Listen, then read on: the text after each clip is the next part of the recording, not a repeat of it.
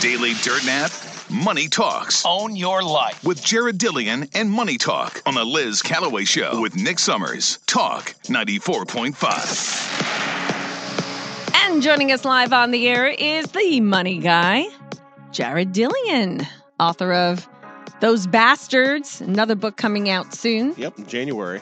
What's it called? Uh, no worries: How to Live a Stress-Free Financial Life. Yeah, right. That doesn't exist. You It wrote a does whole book exist. on that? Yeah, it's a short book. What is it? I was gonna say, what is it? A pamphlet?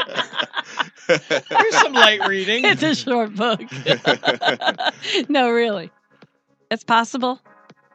What? No, yeah, absolutely. Really? Yeah, yeah, yeah, yeah. Okay. yeah. I mean, I, th- I mean, the goal is to not even think about money. Yes. Can you do Like- that? Can you do that with food? Can not think about food, Yeah. Can you have a, a stress free? food life. Yeah. I. You I should mean, write look- look that at book. this. Look at this. I'm fat. Don't make me look at you. I'm fat. Look at his hairy nipples. I don't want to look at that either. You know? Did you know that Nick got kicked out of Wisconsin for being too drunk? Really? I must. Have Which heard- liver told you that? I must have forgot that. I once drank so much that a little white flag popped out of where my liver was, and I It's looked like at a it. pop up timer and a Yeah. turkey. I looked at it and I was like, Said, "Oh, my "We're liver's done." given up." And then I came to me, "No, it's one more lap." One more lap. oh my gosh. All right, Jared. I want to I want to live a stress free life. How do we do it?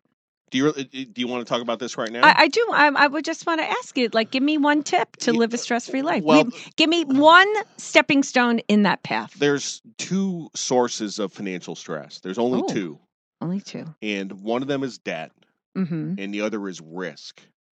And Mm, if I you can- can't take risks. If you can minimize your debt and you can minimize your risk, you will Mhm. live a stress-free financial life. Mhm. It's really that simple. yeah.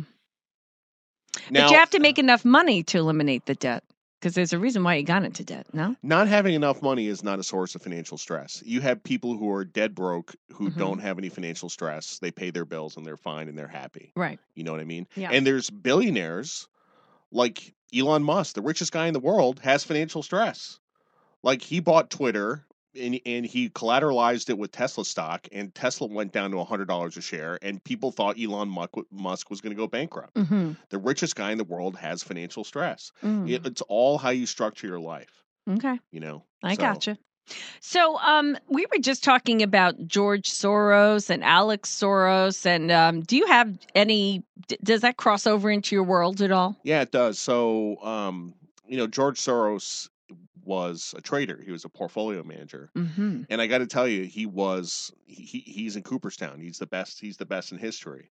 A lot of people don't know that about him. A lot of people really associate him with his political activities, but in the financial world, he's he's the best. Now, Like- what what made him the best? Like, how did you gauge that? I'm just So curious. he wrote a book, I think in the early 90s or late 80s called The Alchemy of Finance. Mhm. And let me tell you that George Soros is the worst writer in the world. Oh, It is okay. terrible. did someone he's- write it for him? no, Because he English wrote is it- a no, second if, s- language. If somebody wrote it for him, it would have been better. It was terrible. uh huh. It just i- i- terrible writer. But basically, Soros doesn't think of himself as a trader. He thinks of himself as a philosopher, hmm and he came up with this philosophy called reflexivity. And what he- that means is is that markets are a self-reinforcing process hmm wh- which so for example you take a stock like xyz stock the stock people buy the stock so the stock goes up which gets people excited so more people buy the Yeah. stock and then more people buy Right. the stock and it, so basically y- things trend and these these trends feed on themselves hmm and they become a self-reinforcing process Yeah. so he was really the first to identify this and made 22 billion dollars off of that philosophy So trading. he would cause the trends to happen. So he Yes. would make yes interesting, sort of Yeah. like the GameStop thing. He actually has a quote that when he sees a bubble forming in financial markets, he goes in and makes it bigger. hmm But that's Like- what happened with GameStop. yeah, similar. I, I like so anyway. He he had a hedge fund hmm for many many years, and I want to say about six or seven years ago, he converted the hedge fund into a family office. And what that means is, you know, he was managing money for outside investors, and he returned the money to outside investors and he now he's only managing his own money and it's 30 or 40 billion or something like that yeah. um, and what that does is, if you're a family office, it sort of makes you exempt from a lot of the regulations that are uh, affecting hedge funds. Mm. So he has a family, o- and it's massive. I mean, they have hundreds of employees. hmm Um, What does that mean, a family office? well, that's you know a lot of very wealthy people, you know, centimillionaires and billionaires, like they have. They, they they have a dedicated investment team to manage their money. Mhm. It's like a hedge fund, but they don't take money from outside investors. Okay. It's just internal. okay, So gotcha. and he's old. He's like 92 at this point. hmm So he's basically passed down the management of that to his sons. Robert Soros is, I think, the guy that manages the family office. Okay. Um, but he believes, uh, you know, his open society philosophy, I think, is really formed from his experience as a Hungarian Jew and uh, s- things that happened during World War II and Nazism and stuff like that. So he's very much against fascism.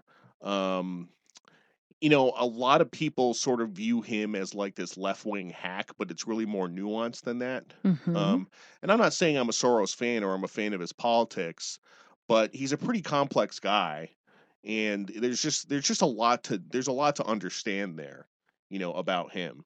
So well, he's wreaking a lot of havoc yeah, for sure. with yeah, prosecute po- prosecutors, and he's very misguided um, in a lot of those policies, which are causing havoc for all the little people. yep, Um, and uh, and his son is is carrying that torch now, yeah, yeah, and he's in the ears of you know all the uh, big shot liberals that are running this country. yeah, yeah, So, I mean, yep. do you I- think do you think Bidenomics is working? spe- so? th- Actually, that's what I meant to talk about when I came in. Mhm. So I, I have you ever heard of something called the Beige Book? Do you know what that means? Beige book, no. Okay. So the Beige Book, so the Fed collects a lot of economic data. They have thousands of data series, Mhm. okay? But they also have this thing called the Beige Book, which is anecdotal data Okay. about the Mhm. economy. Yeah. So they talk to manufacturers, they talk to retailers, Mhm. they talk to, and they do this across the country and they get anecdotal information about the economy. So, me as a newsletter writer, you know, I have 4,300 subscribers, and a lot of my subscribers run these manufacturing concerns and retailers and stuff like that. And the data I'm getting from people is that the economy is slowing down fast. Mhm. I'm getting a lot of anecdotes from people, you know, and I can tell you, even just building my house, right? Like we got a quote to build the staircase in the front entrance, Mhm. and they said it was going to cost X to build the staircase, and you know, I freaked out. I'm like, that's ridiculous. That's a ridiculous price. I'm not paying that. Give me some alternatives. They actually brought the price down by thirteen thousand dollars. Mm. This would not have happened a year ago. No. during the you pandemic, pay it it would not or Yeah, Forget it. people are bringing on. We'll prices move down. on. Things are Mhm. slowing down. Mhm. So this is what this means. Going into an election year in 2024, the economy is slowing down, the economy is going to get worse. Now you're seeing Russia and Saudi Arabia cut back production of oil. The price of oil has gone from $68 a barrel to $89 a barrel in a couple of months. Mhm. I think that Russia and Saudi Arabia don't want Biden as president. I think they're trying to engineer a recession in Mhm. 2024 to get a Republican in office, whether that's Trump or somebody else, somebody that's more friendly to Russia and Saudi Arabia. So I think 24 is going to be a pretty bumpy year economically. You know, what's interesting in what you're saying is I believe I read an article recently, and Nick, maybe you have seen it in your uh, local news research that uh, there was a lot of talk about business being off this summer Mm-hmm. in Myrtle Beach. I did see him. I saw that article. I saw back in the spring, they talked about if spring break was any indicator, we were going to have kind of like a down summer here. They said it was flat. Yes. And so they were right. Their forecast was right. It was kind of flat. The one thing I do see, though, Jared, and I'm wondering if you see this, um, maybe the lower end type of restaurants are not doing as well as the high end. The people who have money still have money and they're still going out and dining at those, you know, $100 per person restaurants. But I think the rest of us that don't dine at those restaurants on a regular basis, those are like special occasion restaurants. I think, you know, that's like the first thing that you stop doing is going out to grab a quick bite. Yeah.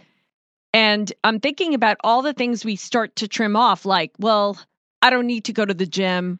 I'll just walk around the neighborhood and buy a set of weights. I, I went out to lunch with my wife over the weekend. It, it was 50 bucks for two people. It's for lunch. ridiculous. I'm You like, can't uh, do this that on a is regular insane. basis. Y- And yeah. the service is not so great. Pretty Mhm. much where you go. That's true.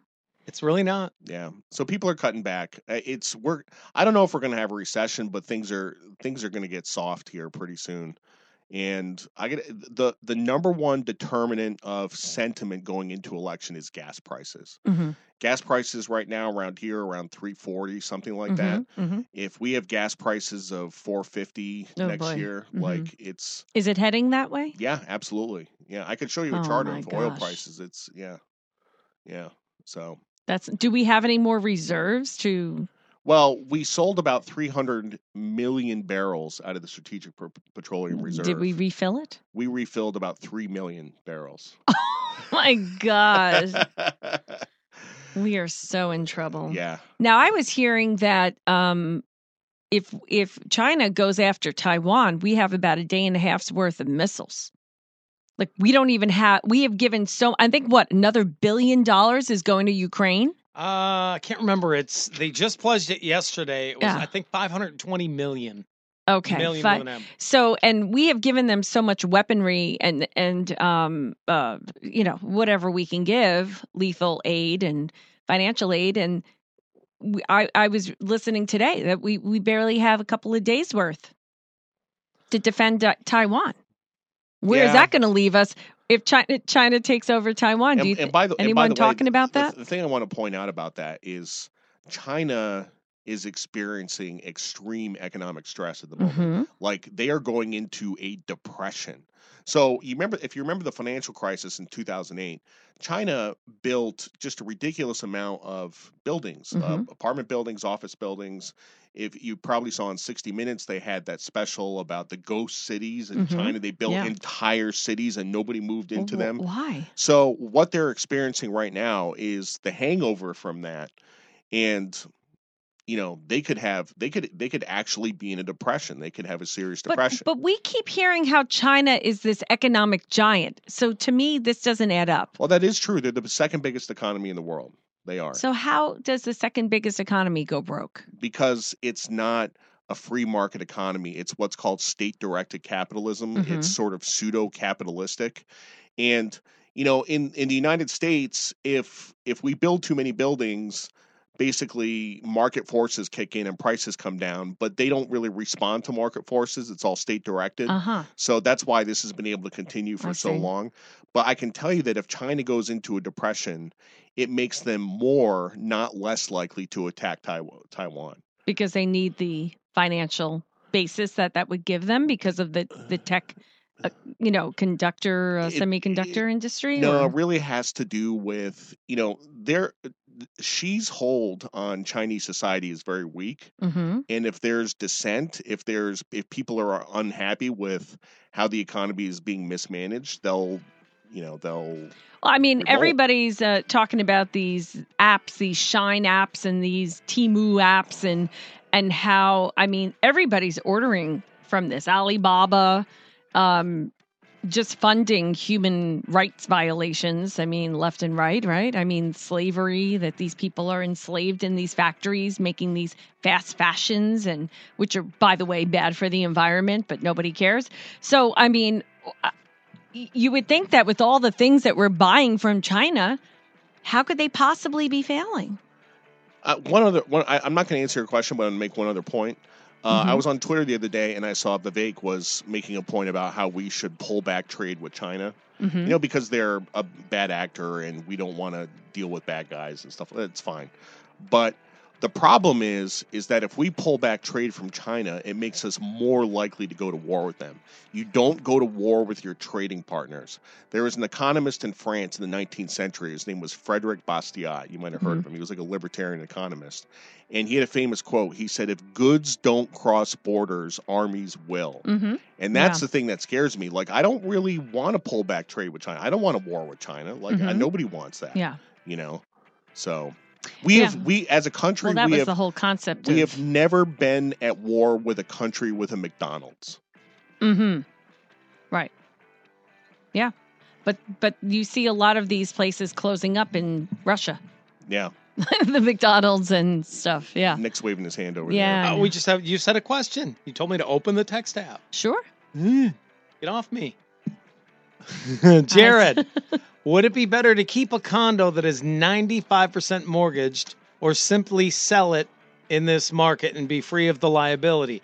They're keeping it, the plan was, or they're currently doing that uh, for renting it out, extra income. there. Uh, it depends what your time horizon is. If you're if you're going to keep it for a year or two, then I would sell it. But if you're going to keep it for ten or twenty years, then just f- forget about it and just hold on to So it. long term. yeah, long term. yeah, Okay. Yeah. All right, Jared Nick- Dillion. Nick, did you see my tweet about uh, giving money to charity? No, I missed it. You, Oh, oh. you got to pull it up. I'm gonna What is pull it? it What up. is it? hold on. I mean, I was distracted this morning. I'm He's sorry. really distracted. I'll, I'll today. actually, I'll actually just tell you what I said. Okay. So I try to be a good person. Mm-hmm. I try to give fifty percent of my money to charity, Here it is. Yeah. Fifty. fifty percent, and when she's not working, I give it to Destiny.